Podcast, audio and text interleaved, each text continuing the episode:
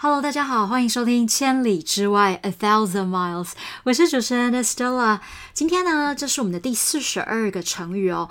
那么要教的叫做“八面威风”，也会谈一谈，就是在元朝的这个元曲，它的一些由来，故事依旧相当的精彩，由我们中文课的宋老师来说给大家。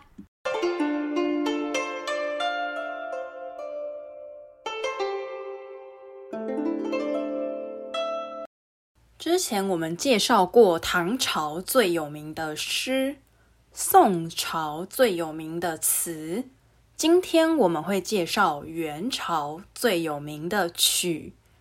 元曲跟现在演戏的剧本很像，也会加上一些音乐。今天要介绍的成语“八面威风”，“八面威风”这个成语是从。《虎牢关三战吕布》这首曲里面出来的，吕布是三国时候的人，所以《虎牢关三战吕布》写的是三国的时候的故事，跟我们千里之外的第十一到十八集有关系。不清楚三国的话，可以先听一听这几集哦。之前我们说过。东汉末年是一个乱世，很多比较有钱的人都会自己找一些人来当成自己的军队，看看能不能有机会当皇帝。今天的主角吕布是三国时期一开始就出现的人。吕布的义父是董卓，吕布跟董卓不是父子。但是吕布把董卓当成自己的爸爸，所以吕布要叫董卓义父。这个时候，全部的人都很不喜欢董卓，因为他杀了一大堆人，还把皇帝换成自己喜欢的人，国家被董卓弄得很乱。这个时候，有八个比较有钱也有军队的人。就合起来，想要去打董卓。董卓最厉害的将军就是自己的义子吕布。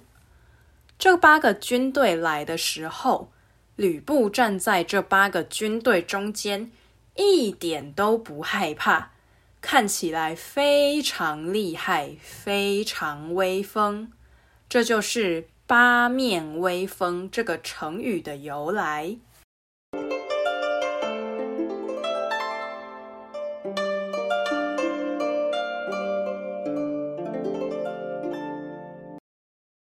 面威风，现在可以用在看起来很有自信、很厉害的样子。可以说，小华已经第三次当上班长了。你看他那个八面威风的样子。还可以说，老板常常说，谈生意的时候要拿出八面威风的样子。不可以看起来很没有自信。